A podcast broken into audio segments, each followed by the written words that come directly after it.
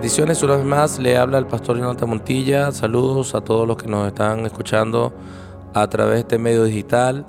Un gran honor, una gran bendición poder eh, compartir con ustedes las bendiciones de Dios.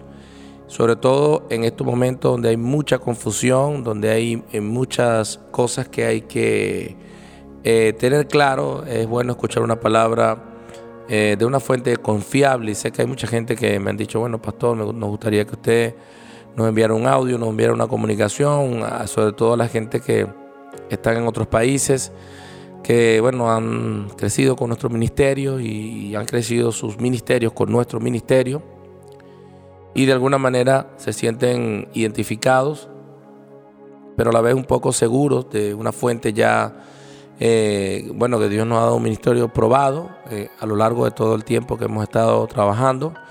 Y bueno, quiero enviarles un saludo a todos los que nos escuchan y, a los que están este, recibiendo la bendición.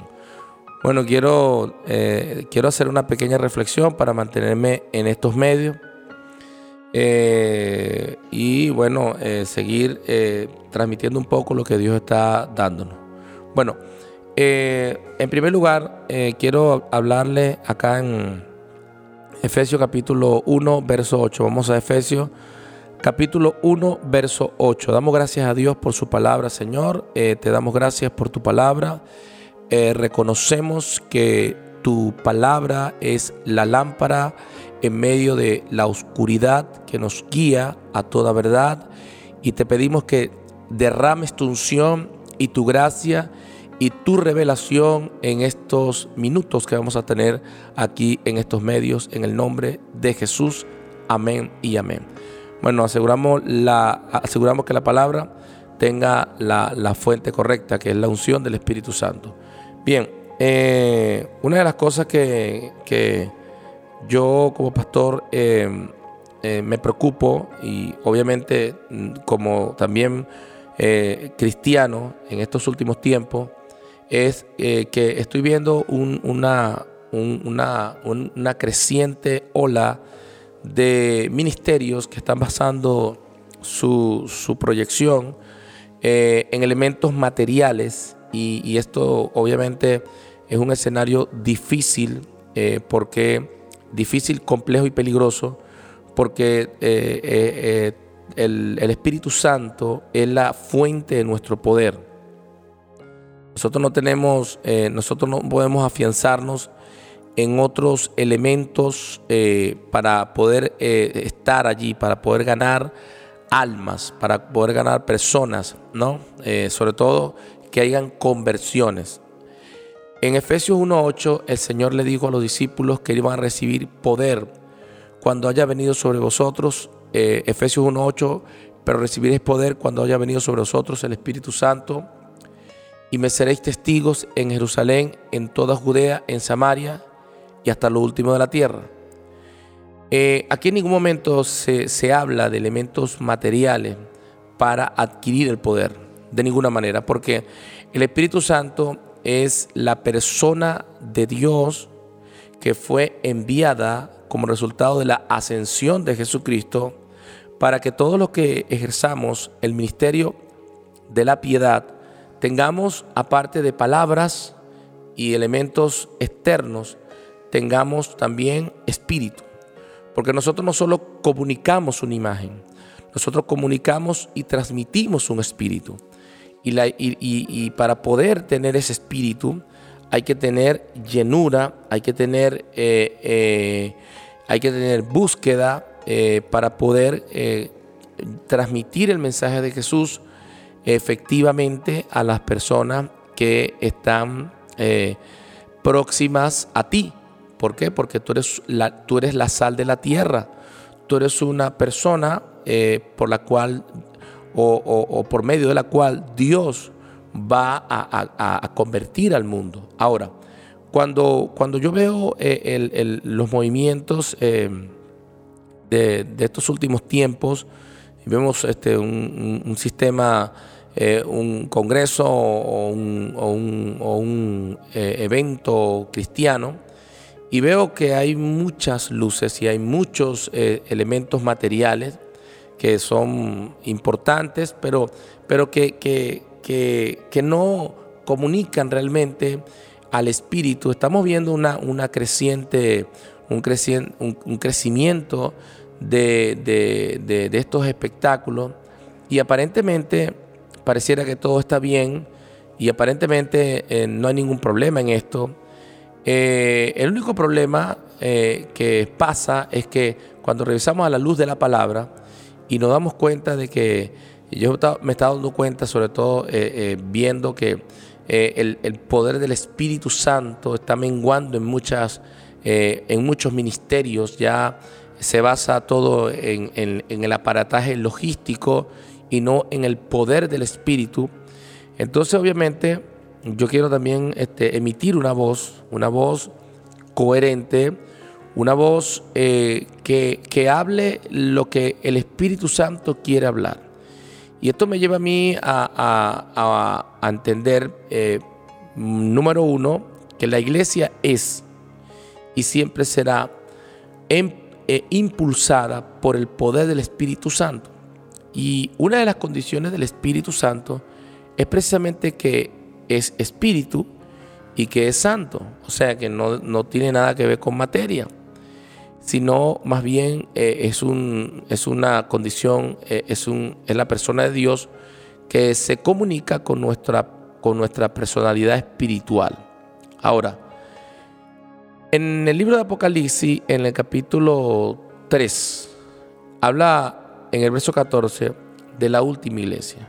Yo no voy a entrar ahora en temas, eh, eh, ¿cómo se llama?, escatológicos, que por cierto ya no son tan escatológicos porque están en pleno desarrollo, y, pero vamos a hablar sobre todo lo que está pasando en el mundo y a la luz de la palabra, cómo el cristiano eh, puede y debe responder ante todo lo que está pasando en el mundo.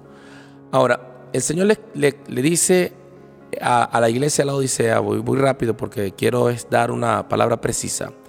Dice, y escribe al ángel de la iglesia de la Odisea. He aquí el amén y el testigo fiel y verdadero. El principio de la creación de Dios dice esto. Yo conozco tus obras, que ni eres frío ni caliente. Ojalá fuese frío o caliente. Pero por cuanto eres tibio y no frío ni caliente, te vomitaré de mi boca. Porque tú dices, yo soy rico y me he enriquecido y de ninguna cosa tengo necesidad. Y esta es la iglesia que, de alguna manera se está proyectando en los últimos tiempos, que viene siendo la iglesia de la, de la Odisea, la última iglesia. Por eso es que por esto vemos que Jesús ya está a la puerta, que el reloj profético de Dios ya está eh, en su etapa de cumplimiento. Ahora, el día ni la hora, nadie lo sabe. Pero el Señor sí dijo que nosotros teníamos que saber, eh, a la luz de la palabra, que en, función del comportamiento del sistema, eh, nosotros podíamos saber que la venida de Jesús estaba cerca. Número uno, eh, vemos los noticieros en el mundo, como están confirmando el advenimiento de nuestro Señor Jesucristo en su primera fase, que es el levantamiento de la iglesia porque va a haber una segunda fase, que es cuando Él vuelva y toque físicamente el monte de los olivos, que se partirá en dos, pero hoy no es el tema de esto. Yo quiero, eh, como ir asomando este tema, más bien al rapto de la iglesia, al levantamiento de la iglesia.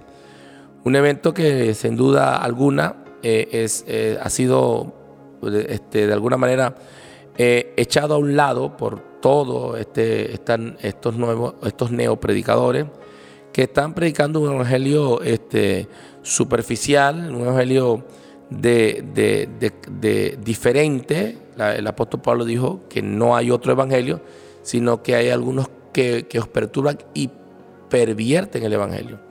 Ahora, esta iglesia, la iglesia de la Odisea, es una iglesia que tiene riquezas, tiene posicionamiento, se encuentra en uno de los mejores momentos de la humanidad desde el punto de vista material, avances tecnológicos, es comodidades, todas estas cosas, posibilidades de crecimiento económico, pero que no tiene eh, eh, espiritualmente fuerza. Estamos hablando de una iglesia que el mismo Espíritu Santo dice, y no sabes que tú eres un desventurado, miserable, pobre, ciego y desnudo.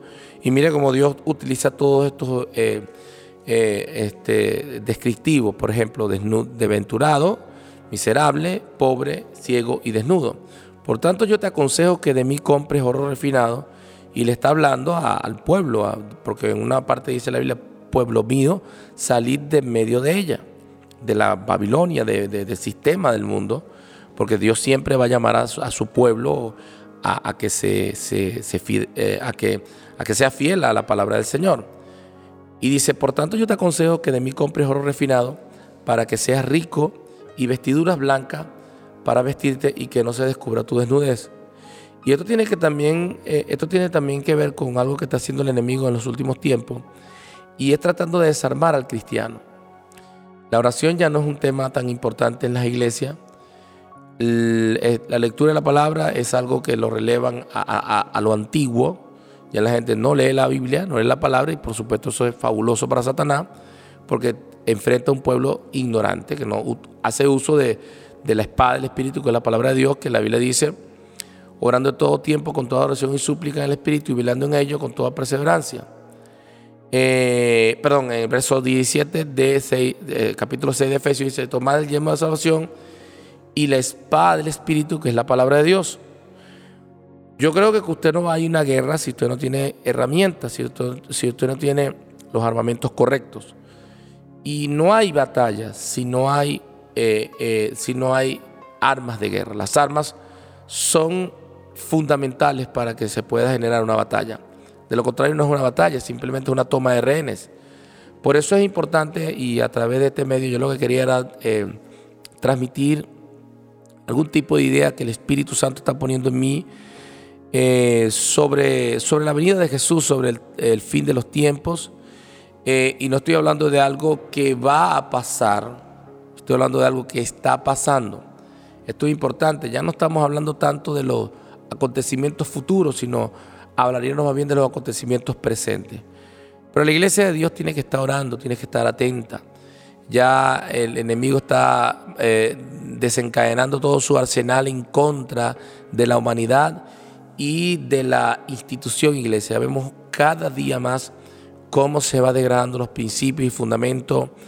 En las iglesias ya el fundamento no es Cristo. En las canciones de muchos cantantes cristianos están sacando a Cristo de la ecuación. Y yo valoro y bendigo a todas esas iglesias que todavía tienen a Jesús como su Señor y Salvador. Esto tampoco es una condición alarmante porque la Biblia dice no os conturbéis ni por palabra ni por carta como si fuera nuestra, en el sentido de que, Señor, de que la venida del Señor está cerca, de que el Señor está cerca. La palabra de Dios más bien dice, bueno, estemos atentos, estemos, a, estemos trabajando, sobre todo los ejes fundamentales, la, evangelización, la oración, eh, la formación, son factores muy importantes para que la iglesia del Señor pueda mantenerse en medio de, este sistema, porque ya, ya nosotros estamos en, una, en, en unos minutos o en unas horas muy cruciales. Eh, sabemos que van a ocurrir dos cosas, o Cristo viene o nosotros partimos con el Señor. Entonces, antes de que una de estas dos cosas sucedan, nosotros tenemos que estar, como dice la Biblia, bienaventurado aquel siervo cuando su Señor venga le haya siendo así o sea, sirviendo en, la casa de Dios. Así que si usted está escuchando este, este audio, no deje que nada de este mundo lo distraiga. Busque a Dios, eh, congrégate, reúnete, evangeliza, llénate de la palabra, ora, léela, créela, practícala y vívela para que el Señor pueda contar contigo. No olvides que hay una generación que no ha doblado, que no dobló sus rodillas ante Baal, y Dios le dijo a Elías, yo me he reservado siete mil que no han doblado sus rodillas ante Baal. Si tú estás escuchando este audio, posiblemente tú eres uno de, las, tú eres una de las reservas de Dios. Así que bendiciones. Fue un honor volver a, a poder transmitir a través de este medio. Vamos a continuar dando estas cápsulas de bendición dando un panorama celestial en el desarrollo de los acontecimientos naturales. Bendiciones, les habló el pastor Jonathan Montilla y nos vemos en un próximo episodio. Hasta luego.